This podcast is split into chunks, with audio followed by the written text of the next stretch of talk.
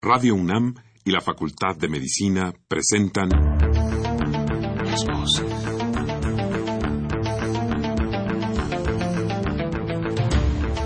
Voces.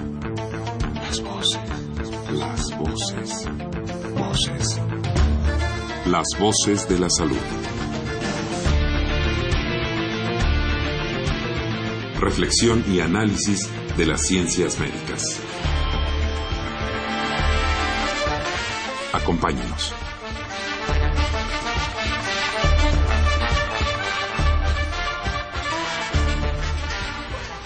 Mis queridos amigos de este su programa Las Voces de la Salud, les doy la más cordial bienvenida a este espacio radiofónico de la Facultad de Medicina de la UNA.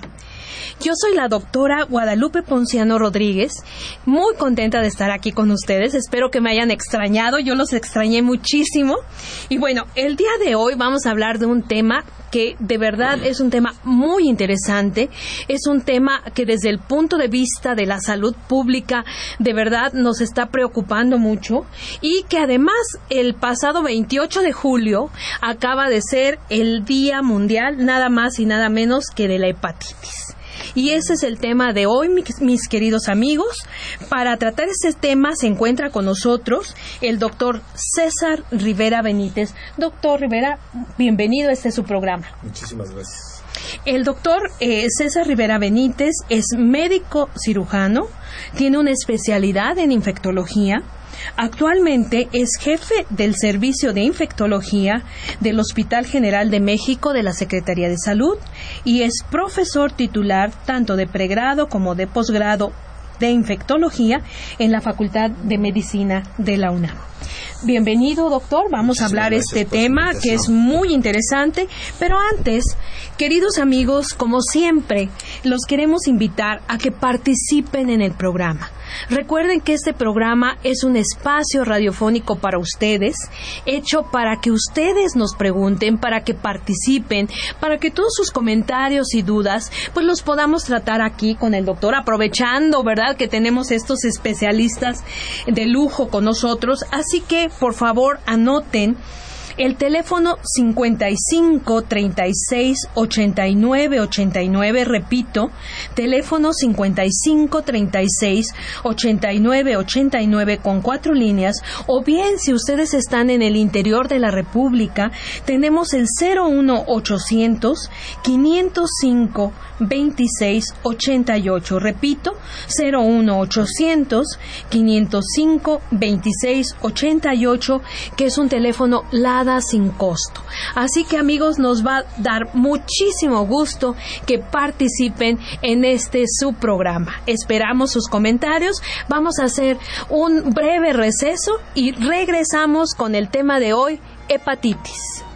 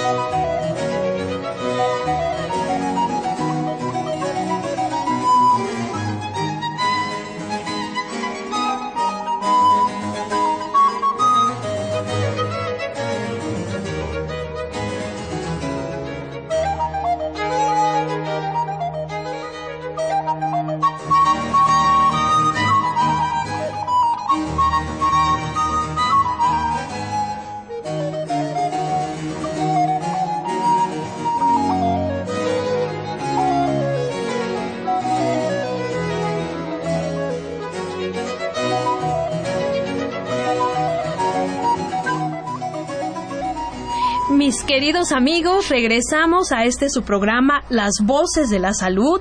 Si usted nos está sintonizando, le recuerdo que el tema del día de hoy es nada más y nada menos que hepatitis. Y bueno, ustedes amigos habrán escuchado en la radio, en la televisión, recientemente reportajes, eh, pues eh, eh, entrevistas en relación a la hepatitis, al Día Mundial de la Hepatitis, el 28 de julio. Y a mí me gustaría que nos comentara, doctor Rivera, eh, ¿por qué hay un Día Mundial de la Hepatitis? ¿Es tan importante este problema de salud pública como para que tenga, como para que la Organización Mundial de la Salud dedique un día a este problema de salud?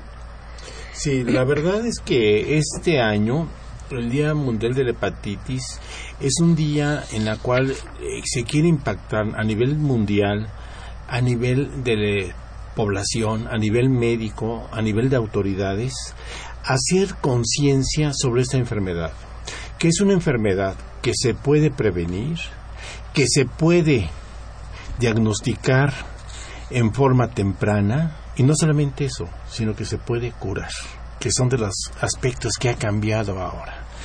Se celebra el día 28 por, en conmemoración al investigador que nació que es el doctor Samuel Blomberg, que nació este día 28 de julio y que fue el descubridor de una porción del virus, del virus de la hepatitis B, que se le conoce como antígeno Australia.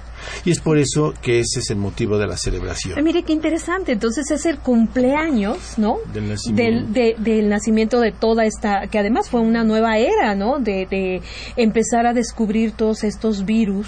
Y, doctor, eh, a mí me gustaría que comentáramos entonces qué es la hepatitis, qué entendemos por hepatitis. Sí, mire, eh, yo creo que es importante empezar a señalar que la hepatitis es un proceso inflamatorio del hígado.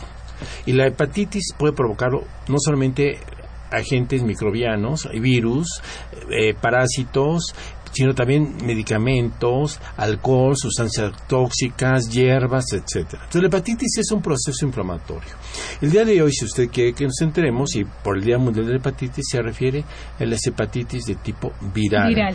Entonces las hepatitis de tipo viral son las que están teniendo un impacto epidemiológico en el mundo en forma realmente importante, ya que en la actualidad el problema de la hepatitis está creando un problema de salud mundial. En México también este problema de salud mundial empieza a, notarse más. Eh, quizá no en las cifras que esperáramos porque está subdiagnosticado. ¿Qué quiere decir esto?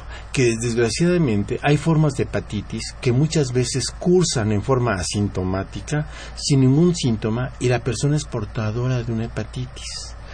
El problema es que si esta persona no se atiende a tiempo, no se le diagnostica en forma temprana, las consecuencias y la evolución de la enfermedad va a tener repercusiones graves en su salud.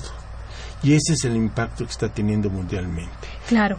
Doctora, aquí me gustaría eh, ser muy enfática con nuestros radioescuchas. Bueno, ya definimos, eh, vamos a hablar solamente de las hepatitis de tipo viral. Así es. ¿Y cuántos tipos de hepatitis eh, viral hay, doctor? Porque a veces escuchamos a veces de... ¿en, cuál, ¿En cuál vamos a ver? Así es. Le voy a comentar.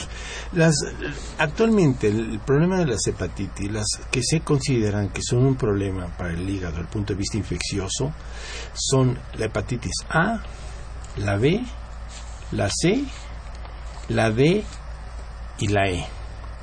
La hepatitis A y la hepatitis E son dos formas de hepatitis que se adquieren por vía oral fecal. Es el mecanismo de transmisión. ¿A través de qué? De alimentos contaminados, agua, agua. contaminada y son dos formas de hepatitis que en general la hepatitis A no lleva a formas crónicas, pero sí puede tener un grado de complicación como una hepatitis fulminante. La hepatitis E actualmente se está considerando que sí pudiera ser que desarrollara formas crónicas. Lo curioso es que ahora la hepatitis C últimamente está teniendo mucho mayor impacto en ciertos grupos de población. De hecho, también en México está teniendo esos grupos de población. Entonces nos quedan las otras tres hepatitis. La B, C y, B. La hepatitis B, la principal vía de transmisión es por agujas, contaminadas, contacto con mucosas, y esta hepatitis B sí puede dar formas crónicas, pero afortunadamente ya hay una vacuna para la hepatitis B. Eso es muy importante, doctor. que creo que es un concepto que debemos de empezar a reconocer, que es la hepatitis que se puede prevenir a través de una vacuna y que ya está dentro del esquema de vacunación en México.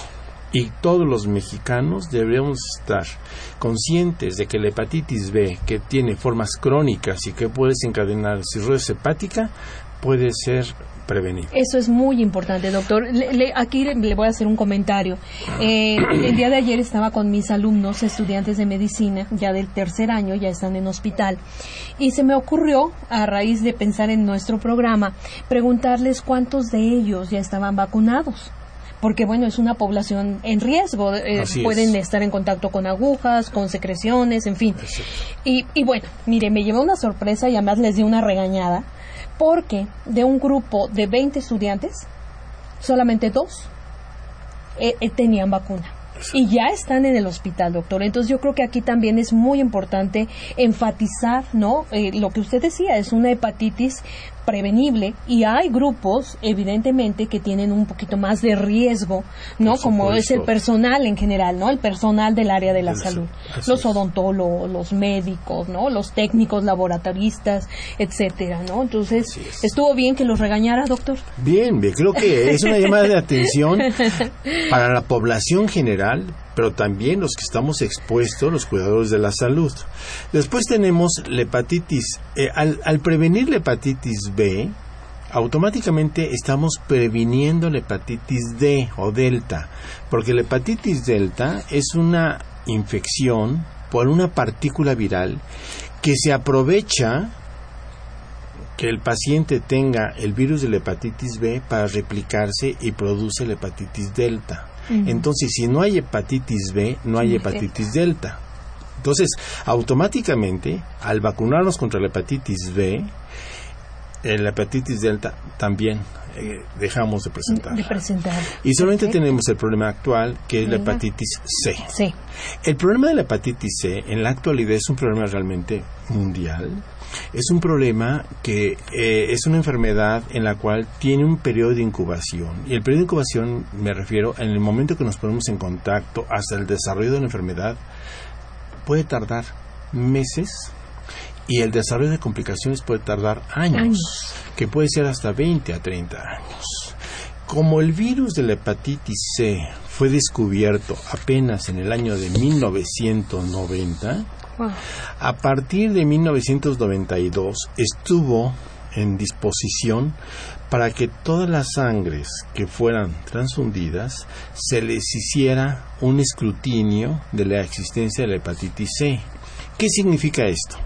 Que todas las personas que habían recibido una transfusión sanguínea antes del año 92 o sus derivados o trasplantes son personas que estuvieron en riesgo de adquirir la infección porque en ese entonces no existía todavía el conocimiento de este virus de la hepatitis C. Aunque se sabía que había una enfermedad que se llamaba hepatitis no A, no B, porque ninguno de las dos enfermedades no correspondía, se le llamó como hepatitis no A, no B y hasta 1990 se descubrió que era un nuevo virus, que era una hepatitis C. Esa hepatitis C, en la actualidad, eh, el problema que tenemos en México, se calcula como promedio que el 1.5 de la población mexicana es portadora del virus de la hepatitis C. Y el 60% de esas personas no está diagnosticada. ¿Por qué? Porque desgraciadamente cuando se acude con el médico solamente acudimos cuando nos sentimos enfermos o cuando algo nos duele. La hepatitis C, una vez que entra en nuestro organismo, va a tardar mucho tiempo en manifestarse y desgraciadamente cuando se manifiesta es porque ya se manifiesta con complicaciones hepáticas. Entonces, en ocasiones, la detección de la hepatitis C el diagnóstico temprano se tiene que hacer como parte de un escrutinio en una persona que ha tenido factores de riesgo, que aquí es donde viene lo más importante. ¿Cuáles son los factores de riesgo para adquirir hepatitis C? Habíamos comentado, cirugías previas antes del 92. Por favor, personas adultas que no se acuerden que tuvieron una cirugía, porque es lógico, al, año de edad, a los dos años, o recibieron una transfusión, pregunten a sus familiares, su papá, su mamá o sus tutores, si tuvieron esa exposición de riesgo. Personas transfundidas antes del 92, también es otro factor de riesgo. Pero aquí viene otros factores más y que mucha gente no toma en cuenta. Aunque sabemos que la hepatitis C se transmite a través de sangre o de objetos contaminados con gotas de sangre contaminadas con el virus de hepatitis C, hay otros factores social, no tanto sociales, sino culturales, como son los piercing. Ay, sí, no, no me diga. Eh, lo que es los piercing, cuando se hacen los piercing a través de objetos no esterilizados, sin las medidas adecuadas higiénicas, es un factor de riesgo. Los tatuajes, nosotros sabemos que hay casas, y esto no es satanizar este tipo de, nuevas cosas que hay, los tatuajes pueden ser tan inofensivos, tan vistosos, tan artísticos, pero también si no se los hacen en forma en forma adecuada, en el lugar, con las condiciones, es un factor de riesgo. Claro, mire doctor, ahí yo quisiera, este, bueno, detenernos un poquito, ¿no? Porque eh, muchos de nuestros radioescuchas son jóvenes, ¿no? Y entonces eh, el hecho de estos piercing, ¿no? Que luego uno los ve, por ejemplo, en Coyoacán, ¿no? En la en la banqueta, en la calle, o sea, todo el riesgo que conlleva que los instrumentos que estén utilizando no hayan sido esterilizados. Jóvenes, por favor, de verdad, yo creo que es algo muy importante que se aseguren. Ahora usted decía los tatuajes. ¿no? que están tan de moda, también que se hagan en un lugar en donde realmente ellos se aseguren que el material está totalmente esterilizado. Sí, tenemos muchos jovencitos que ahora los piercings, ¿no, doctor? ¿No? Tan, tan, tan de moda, que, que este, realmente yo creo que es algo muy importante que ellos puedan definir que el lugar donde se están haciendo estos procedimientos sea realmente un lugar seguro. Y otro también, que sí es importante, otro factor de riesgo que es importante, es, por ejemplo, las personas que van con el podólogo o que se van a hacer manicure y que se usan instrumentos en la cual no están debidamente esterilizados y que es un factor de riesgo. Infinidad de veces el manejo por parte de este instrumento que esté contaminado con sangre, con virus de la hepatitis C, es suficiente como factor de riesgo para que penetre. Y otra que es importante, dependiendo de ciertas características, contacto por vía sexual. El contacto por vía sexual, la transmisión del virus de la hepatitis C, es un riesgo relativamente bajo, menos del 1%, si la persona es una sola pareja, es monógama por ambos lados, y entonces el factor de riesgo es bajo. Se reduce. Pero cuando van aumentando el número de parejas, el riesgo de transmisión de la hepatitis C se puede ir hasta un 12 o un 15%. La transmisión vertical, lo que nosotros llamamos la transmisión de la madre embarazada con hepatitis C hacia el producto, realmente es muy bajo, menos del 1%. También una madre que tenga hepatitis C y amamante su hijo, también no existe mayor riesgo.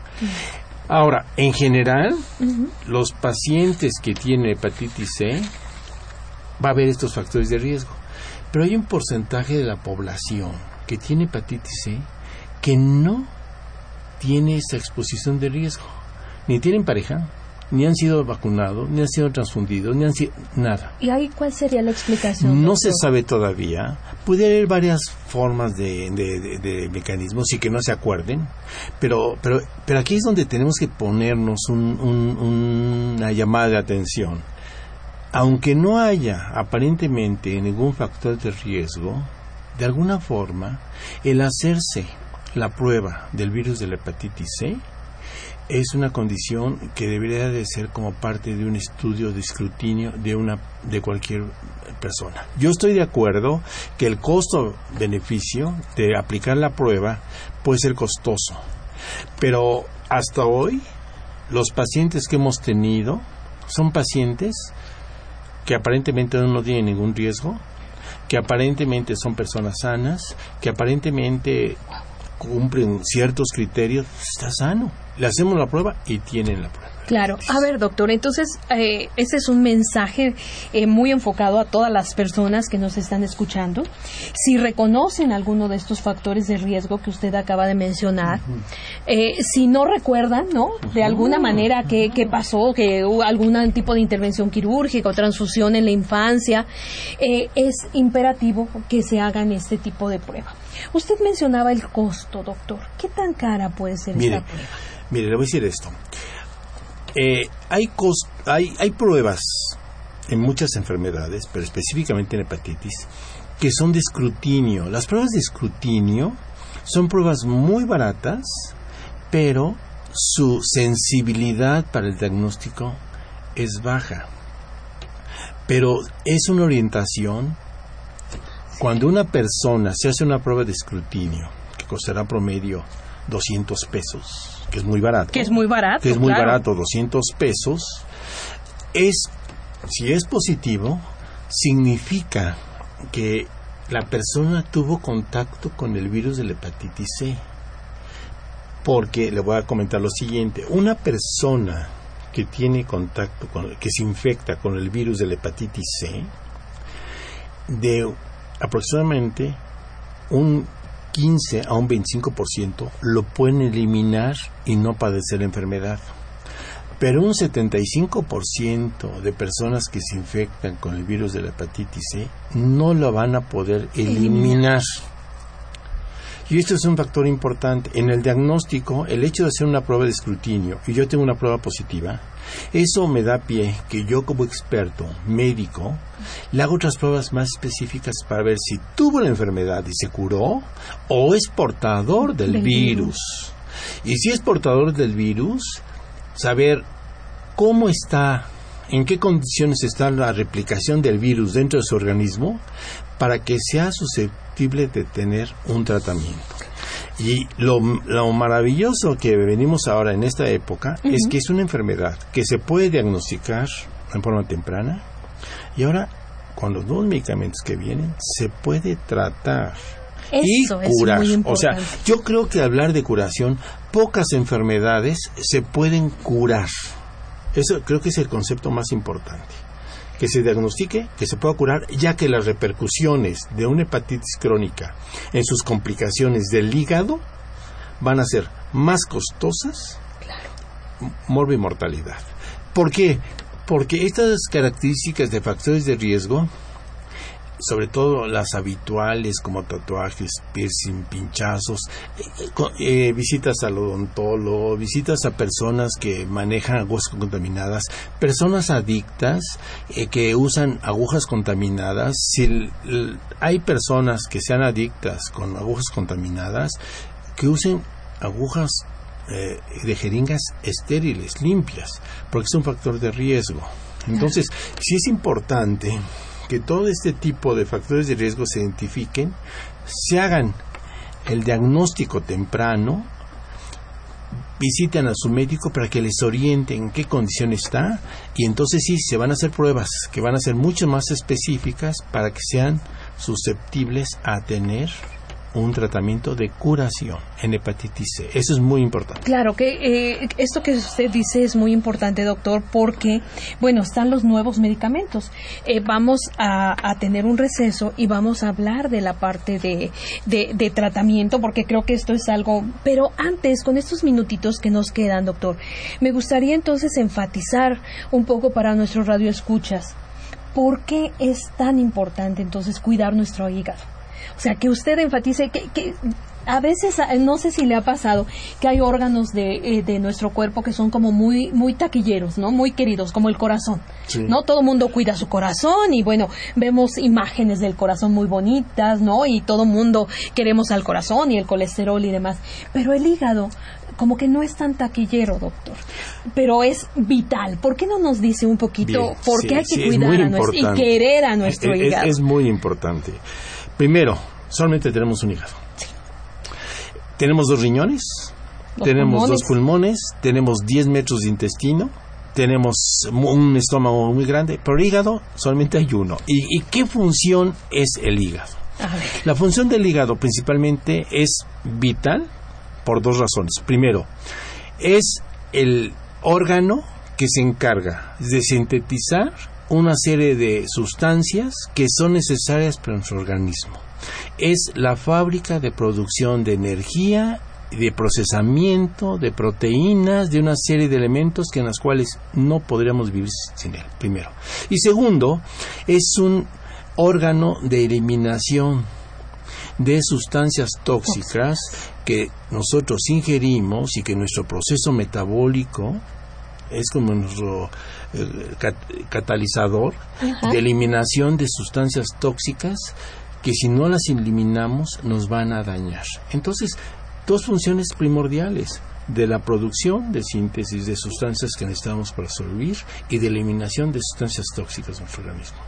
O sea que, amigos, ya, ya escucharon, yo creo que debemos de cuidar nuestro hígado, porque bueno, así como cuidamos el corazón, así como cuidamos los pulmones, ¿no? El hígado es vital totalmente, doctor. Entonces, bueno, todas las personas que nos están escuchando, que tienen alguna duda, doctor, que tienen algún comentario, bueno, vamos a aprovechar que está con nosotros el doctor César Rivera Benítez, de el jefe del Servicio de Infectología del Hospital General de México, que luego a veces, eh, eh, yo, yo les enfatizo mucho nuestros amigos que lo aprovechen, doctor, porque a veces tiene uno muchas dudas y es eh, difícil encontrar la persona adecuada como para que resuelva estas dudas. Entonces esperemos que nos hablen nuestros amigos, ¿no? Así es. Rápidamente doy los teléfonos, mis queridos amigos, 55 36 89 89 y el 01 800 505 26 88. Nos vamos a un corte y regresamos con este tema tan interesante y con nuestro invitado del día de hoy, el doctor César Rivera.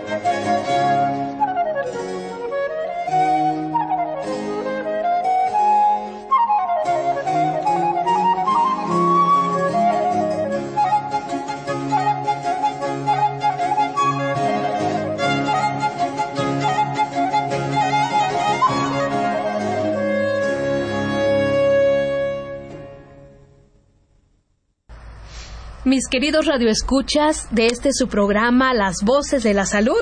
Si nos acaban ahora de sintonizar, les recuerdo que estamos hablando de las hepatitis virales y que nuestro invitado es el doctor César Rivera Benítez, jefe del Servicio de Infectología del Hospital General de México. Eh, doctor Rivera, bueno, pues este tema es enorme, ¿verdad? Estábamos platicando ahorita en el, en el receso que, que, bueno, también tenemos alrededor de las hepatitis muchos mitos, doctor. Y a mí me encantaría porque, bueno, desafortunadamente a veces estos mitos casi, casi se van haciendo como realidades, entre comillas, ¿no? La gente va, continúa creyéndolos, pero bueno, usted como experto, ¿cuáles son los principales mitos que ha encontrado alrededor de este, de este tipo de padecimiento? Bien, creo que una de las cosas frecuentes es pensar que una gente, porque está amarilla, ya tiene hepatitis. Y eso realmente no. No todo lo amarillo de una persona que se le llama ictericia quiere decir que tiene hepatitis. Perfecto. Esto es muy importante. ¿Por qué? Porque van a ayudar a que lo vea un médico en forma adecuada, en forma correcta, un médico que tenga esa capacidad de reconocer lo que es una hepatitis, diferenciar con otro tipo de enfermedades hepáticas, porque el hígado es un órgano donde se va a sintetizar lo que es la bilirrubina, que cuando sube y pasa al cuerpo se pone amarillo, se pone ictérico. Entonces hay varios padecimientos que hacer. Primero, otro mito que es frecuente, que si la hepatitis vuelve de nuevo, que ya tuvieron una vez hepatitis y, luego vuelve a dar. En general, y bueno, más bien como concepto general, las hepatitis virales, la B, C, D, E, dejan una inmunidad permanente. ¿Qué quiere decir? Que no se puede padecer el mismo tipo de hepatitis. Se puede tener una hepatitis A, sobre todo, que es la más frecuente en la población infantil, entre los jóvenes. que se adquiere por alimentos contaminados, agua esa, contaminada. Esa, eh, cuando la persona, cuando la persona tiene una hepatitis tipo A y el, el paciente va en curación, puede haber hasta un 10, 12% de pacientes que vuelvan a tener una recaída. Pero esa recaída no es que se vuelvan a infectar o que un coraje les hizo hacer eso. No pasa absolutamente nada. Ese es un mito. Eso es clásico, ¿no, doctor? Entonces, eh, la persona debe estar en vigilancia hasta que el médico lo dé de alta y nada más. ¿Puede volver a tener otra hepatitis? Sí, pero seguramente será otro agente viral el que produzca la hepatitis. Ese es uno. Segundo mito, que las hepatitis se curan con dulces. Eso es absurdo. Realmente, el, realmente las hepatitis, lo único que necesita el paciente es una dieta normal, disminuida en grasas porque la síntesis de, de bilirrubina está disminuida y la bilirrubina ayuda a la absorción de grasas cuando las tomamos. Entonces, un paciente que tenga hepatitis, una dieta normal, baja en grasas. Baja en grasas solamente. Solamente. Tercero, las hepatitis, un mito muy frecuente, es que forzosamente deben de estar X tiempo, 8, 10, 12 semanas, no se tienen que mover, es un mito. Un paciente que tiene una hepatitis, por el mismo daño inflamatorio del hígado, el paciente se siente muy cansado, se siente muy fatigado.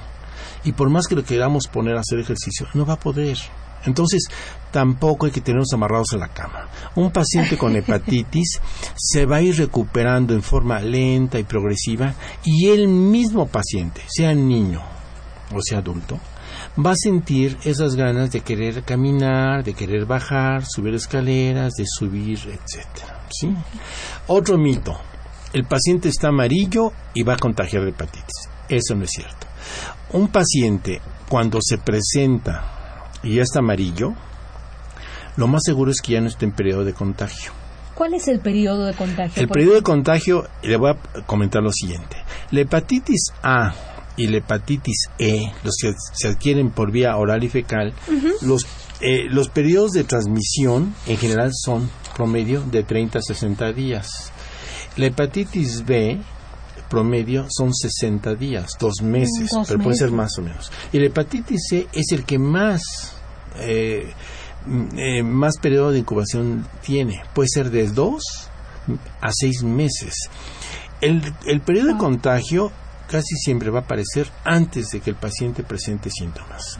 Pero en el caso de las hepatitis, la B, C y D, son capaces de contagiar siempre a través de sangre, a través de órganos, a través de excreciones, a través de mucosas.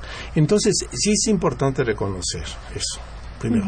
Y las medidas que se tienen que tomar en una persona que tenga hepatitis son medidas higiénicas naturales. Si es hepatitis A y E, lavarse las manos, más que suficiente, antes de comer, después de ir al baño, no pasa absolutamente nada. Esta persona, otro, no sé si es mito, doctor, otro de los mitos es que esta persona debe de tener, por ejemplo, eh, su plato, sus cubiertos, exclusivamente para uso personal. No, por, eh, eso em, quiero reiterar que una persona cuando se pone amarillo, le dijeron que tiene hepatitis, ya, deja de ser contagioso. Ya, deja de ser, ok. Sobre todo la A y la E por transmisión de saliva. Bien. La hepatitis B, C y D, como el virus está dentro, no deben de, ni donar órganos, si tienen vida sexual, usar preservativo, no usar agujas, no compartir objetos personales, cepillo de dientes, corta uñas, etc. Es suficiente nada más. Y obviamente no donar sangre que es la forma más importante de transmisión de las hepatitis B, C y D, que son las más. Y por eso como una forma, digamos, de prevención o de reducción del riesgo, doctor, en los donantes de sangre cuando tienen tatuajes, cuando tienen piercings, evidentemente, pues esto nos está explicando, ¿no? Que hay, que se quiere reducir el riesgo, ¿no? Seguramente. ¿Qué cree, doctor? Que, bueno, no sé si tenga, a ver, otro mito. No, ya, terminamos mitos. ¿Qué crees? Pues llegaron las preguntas. Eh, y eso me da mucho gusto porque quiere decir que nuestros radioescuchas están muy atentos.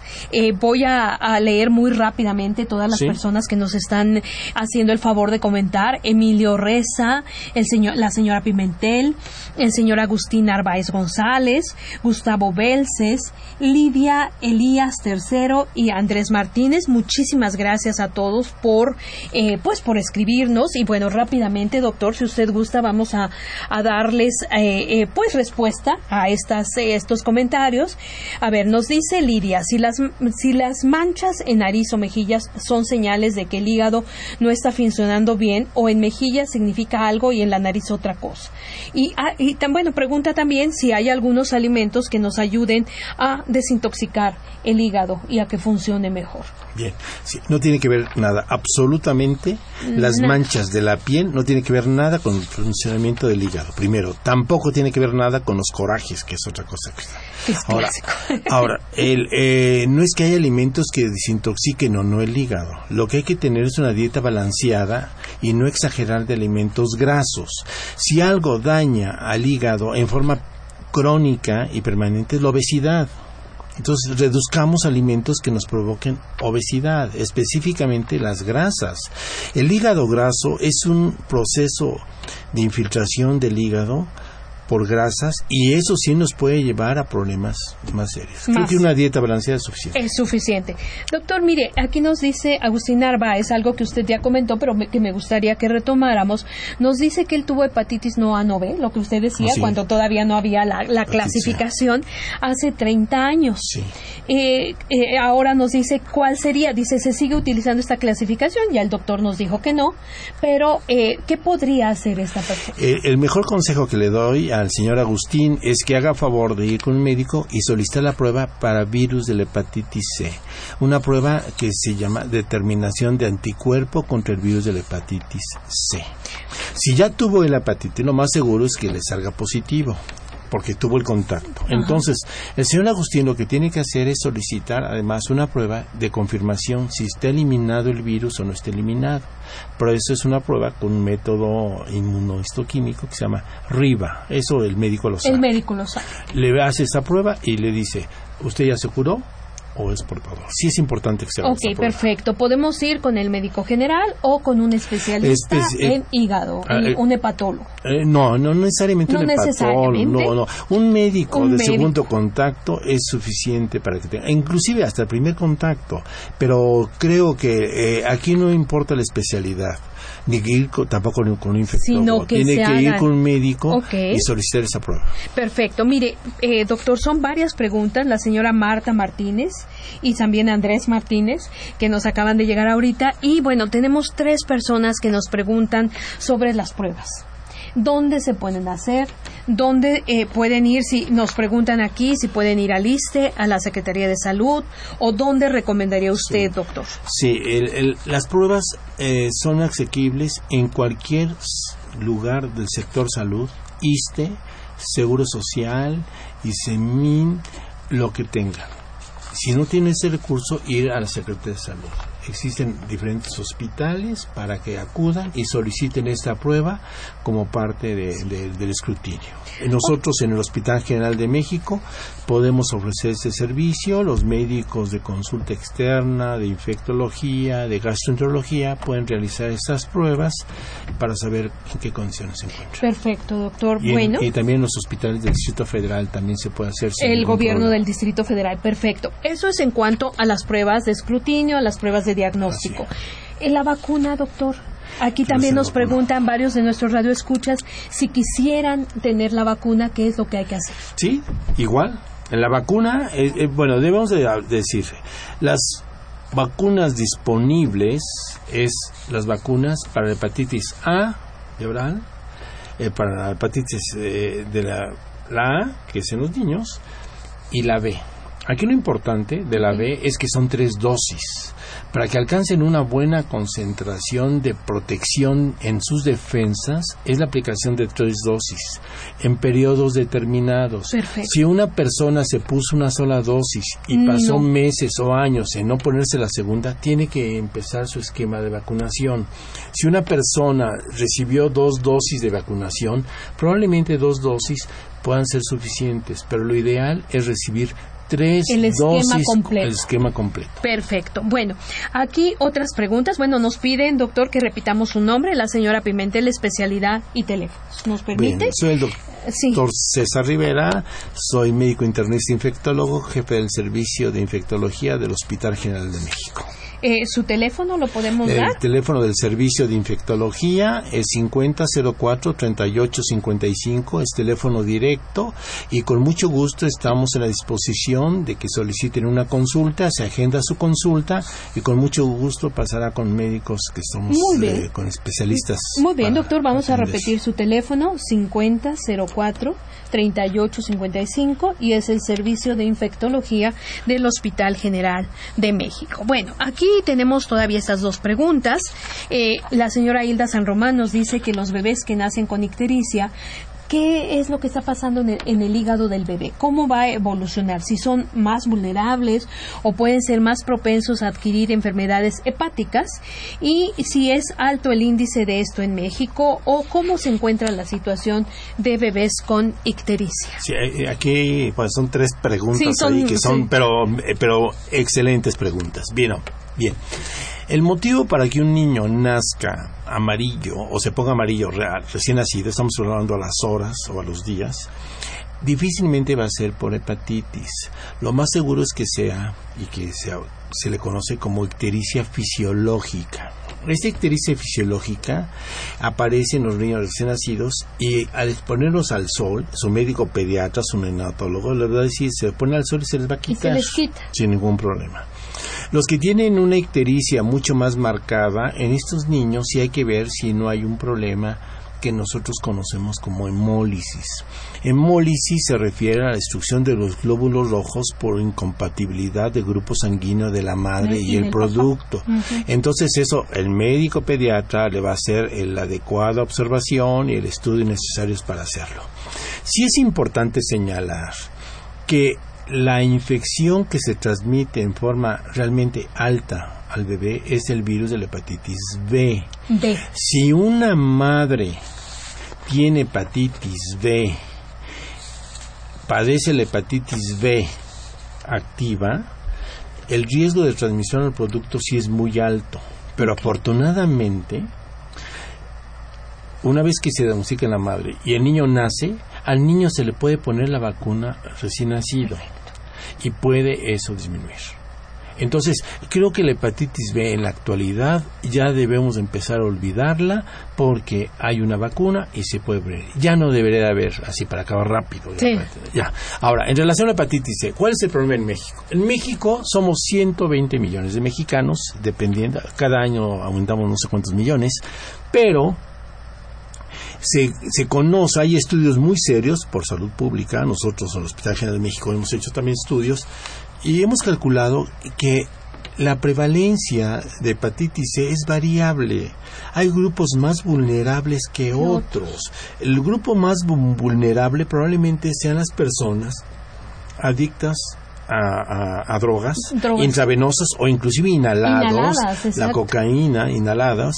Entonces hay poblaciones de jóvenes, y desgraciadamente son jóvenes o adultos jóvenes, que están en ciertos lugares de la población de México que están perfectamente en forma epidemiológica identificados donde la prevalencia es más alta, hasta un 5% de la población, pero en general en la, se considera que un promedio en México es el 1.5% de la población mundial. Si calculamos, ya vemos 100, 110 millones, en México habremos 1.5, 1.7 millones de mexicanos. El problema es que la mayoría no sabe que la padece hasta que se presenta. Cuando vemos en la historia vivencial del paciente que acude al médico ya cuando tiene complicaciones, eso sí es grave, porque hoy por hoy la segunda causa de cirrosis hepática, ¿qué es la cirrosis hepática? Es la fibrosis del hígado, en la cual el hígado pierde esa capacidad de función, de elaboración de alimentos como proteínas, etcétera, y también pierde la capacidad de excreción. Entonces, una persona que desarrolla cirrosis, la primera causa en México es alcoholismo, pero muy cerquita de eso es la hepatitis Entonces, hoy por hoy en el mundo, la principal, el principal motivo de solicitud de trasplante hepático es por hepatitis C. Entonces, si es una enfermedad que quizá aquí viene lo más interesante, y esto es a corto plazo. Si podemos diagnosticarla en forma temprana y darle tratamiento y ofrecerle una curación arriba del 95%, o sea, pocas enfermedades puede hacerse eso. Entonces, quizá aquí parte de este mensaje y esta campaña del Día Mundial de la Hepatitis es hacer conciencia que la enfermedad existe, que es un problema, que debemos de hacer conciencia en la población, en los, en, los servicios médicos, paramédicos, en los gobiernos, para que se establezcan campañas de detección temprana y la posibilidad de recibir una cura para esa enfermedad que puede tener graves consecuencias. Porque a final de cuentas, la población que más se afecta es una población que va de los 20 a los 50 años, es una población altamente activa, claro, económicamente activa. y como parte de un, de un contexto fuerte de la sociedad. Entonces, aquí quizá lo más importante ahorita sería reforzar que la persona tenga esas posibilidades. Porque hay tratamiento además ahora. Claro. El virus de la hepatitis C son seis genotipos. Eh, el virus eh, eh, tiene sus modificaciones seis, seis genotipos. Pero hay un genotipo, el, tipo 1, que afecta a la población mexicana en un 50-60%, en la cual la respuesta al tratamiento con los medicamentos que tenemos ahora es menos del 50%. Mm. En cambio, el genotipo 2 y 3 que son los que tenemos más bajos en México, la respuesta a los tratamientos que tenemos ahora es un 70-80%. Más alto. más alto. Desgraciadamente, en México tenemos genotipo 1 en un 50-60% y genotipo 2 y 3 en un 40%. O sea que realmente la parte de prevención es algo que debemos de estimular. Estimular. Y el diagnóstico. Si, ya llegamos, el, diagnóstico, exactamente, pero si ya llegamos al tratamiento, ahora sí vamos a hablar del tratamiento, doctor. Eh, usted decía, bueno, es curable. Sí. Es una de las pocas enfermedades así que son totalmente curables, ¿no? O muy con un alto porcentaje. Así es, así ¿Qué nos puede decir, doctor, de los tratamientos actuales? Eh, la evolución del tratamiento desde hace 25 o 30 años en la cual se usaban dosis de un medicamento que ayudaba al organismo a mejorar sus defensas que se llama interferón Este interferón se aplicaban dosis de 3 a 5 millones tres veces a la semana, junto con otro antiviral que es ribavirina. Había una respuesta parcial nada más. Poco a poco, ese interferón fue modificándose a que haya interferón pegilado, que se aplica solamente una vez a la semana, más ribavirina y en los pacientes con genotipo 2 y 3, la respuesta al tratamiento a eliminación del virus es de un 70-80%, muy, muy buena. Y para el genotipo 1, la eliminación del virus con ese tratamiento es del 40% y el tratamiento se tiene que dar por un año mínimo a los pacientes con genotipo 1 y seis meses genotipo 2 y 3. Pero ahora, en el futuro, que van a llegar medicamentos a México, o al mundo, eh, no es a México, es al mundo, porque hay poblaciones que les afecta la hepatitis de forma más importante que a nosotros, van a haber medicamentos con la opción de una curación para cualquier genotipo hasta del 95%. altísimo, altísimo. Y no solamente eh, en la fase inicial de la enfermedad, sino pacientes que tengan ya grados de fibrosis, mm. no va a regresar la fibrosis. El estatus de fibrosis, como el hígado se encuentra, se queda. ¿Sí? Pero, no avanza, no, Primero, no avanza. Segundo, disminuye el riesgo que no solamente la cirrosis, sino también el cáncer hepático. Una persona que tiene hepatitis C tiene riesgo de tener cáncer de 1.2 a 2.5 por año. Entonces, el hecho de recibir un tratamiento y la enfermedad pueda curarse, eliminar el virus, eso puede ser eh, una expectativa bastante buena. ¿Y estos nuevos tratamientos, doctor, eh, ¿cuándo, van a llegar? Eh, los tratamientos, empieza a haber unos tratamientos, yo lo esperemos en pronto, en, un año, dos años a más tardar, hay estos tratamientos, pero aquí lo importante es diagnosticarlos y saber en qué estado está su enfermedad. Habrá pacientes que podrán esperarlo, habrá pacientes que no podrán esperarlo, pero lo importante es hacer el diagnóstico oportuno. Claro, doctor, muy brevemente, el costo de estos tratamientos de los actuales, no de los... Bueno, el costo de los actuales, eh, de los que hay ahorita y que dan una curación relativa dependiendo del genotipo, realmente es, es es, caro, eh, pero no tan caro, puesto que puede haber acceso a este tratamiento, sobre todo los sectores de, salud, el ISTE, el ISTE, el Seguro Social, y SEMIN, etcétera, pueden tenerlos y realmente el costo mensual es entre 12 y 15 mil pesos mensuales. Mire, doctor, tenemos todavía estas dos preguntas. ¿Qué le parece si muy rápido las contestamos? La señora Pimentel tiene un hijo de 40 años que reside en Canadá. De chico le dio hepatitis agresiva, probablemente haya sido A. Posteriormente tuvo toda clase de enfermedades virales, paperas, etcétera. Este, cuida mucho su alimentación y, y cuánto tiempo puede estar atendiéndose y a dónde puede acudir aquí en México. Esa es una. Y otra también muy interesante, le voy a leer las dos, eh, de Andrés Martínez y el virus de la hepatitis eh, B o C atraviesa la barrera del condón y si con el uso del condón puede haber contagio. es decir... Muy buena pregunta. Esa, empiece por la segunda. Empiece por la segunda, El, el uso de condón, el uso de preservativo es totalmente seguro siempre y cuando se utilice en forma correcta el virus no atraviesa la barrera de látex del condón si se usa en forma correcta y no se no hay ningún problema. Perfecto, doctor. Y la otra, bueno, la otra, si la persona ya se curó, lo tuve de niño, no hay ninguna preocupación. Es importante que, digo, si tiene alguna duda su hijo en Canadá, pues solicite la prueba para ver su estatus, nada más. Perfecto, doctor. Bueno, aquí más preguntas, doctor. Rapidísimo. A ver, aquí eh, ya hablamos del hígado graso, María Luisa Gutiérrez, ¿verdad? Entonces, este, aparentemente esta persona tiene hígado graso, pero no tiene hepatitis C.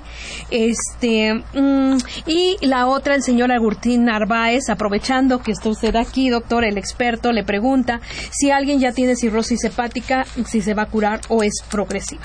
Ya dijimos, la cirrosis hepática no se cura, con y sin tratamiento no se cura. Si eh, dependiendo como esté, con los nuevos medicamentos se pueda tener la enfermedad. Ese es uno. Y, y el otro, en relación a... Mm, el hígado graso. El hígado graso. Bueno, déjame decirles que una persona que tiene hepatitis C, pero además no lo sabe, hay factores que van a aumentar ese riesgo de desarrollar cirrosis. El hígado graso, tener otro tipo de hepatitis, tener VIH, tomar alcohol, ser diabéticos, tener trastornos eh, de colesterol, triglicéridos, aumentan el desarrollo de esas complicaciones hepáticas por la presencia de virus de hepatitis. Perfecto. O sea que mis queridos radioescuchas tenemos que querer y cuidar a nuestro hígado y prevenir, ¿verdad? Doctor, le agradezco muchísimo. El tiempo se nos está acabando. Eh, fue un programa muy interesante. Muchas gracias por su asistencia. Y bueno, mis queridos amigos, vamos a terminar esta coproducción de la Facultad de Medicina y Radio UNAM. A nombre del doctor Enrique Graue, director de la Facultad de Medicina, y de quienes hacemos posible este programa, en la producción y realización, la licenciada Leonora González Cueto Bencomo, nuestra querida eh, licenciada Erika Lamilla Santos, aquí siempre dando, eh, manejando el timón. En los controles, nuestra queridísima Socorro Montes, Oquito, muchas gracias como siempre. En la conducción, con mucho gusto de estar aquí con ustedes el día de hoy, la doctora Guadalupe Ponciano Rodríguez. Les agradecemos como siempre su atención y recuerden que tenemos una cita a la que no pueden faltar el próximo jueves, que además voy a estar aquí y me da muchísimo gusto el próximo jueves en su programa Las Voces de la Salud. Que tengan un excelente día. Radio UNAM y la Facultad de Medicina presentaron Las Voces.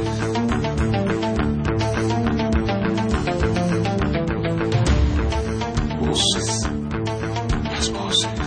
Las voces. Voces. Las voces de la salud. Reflexión y análisis de las ciencias médicas.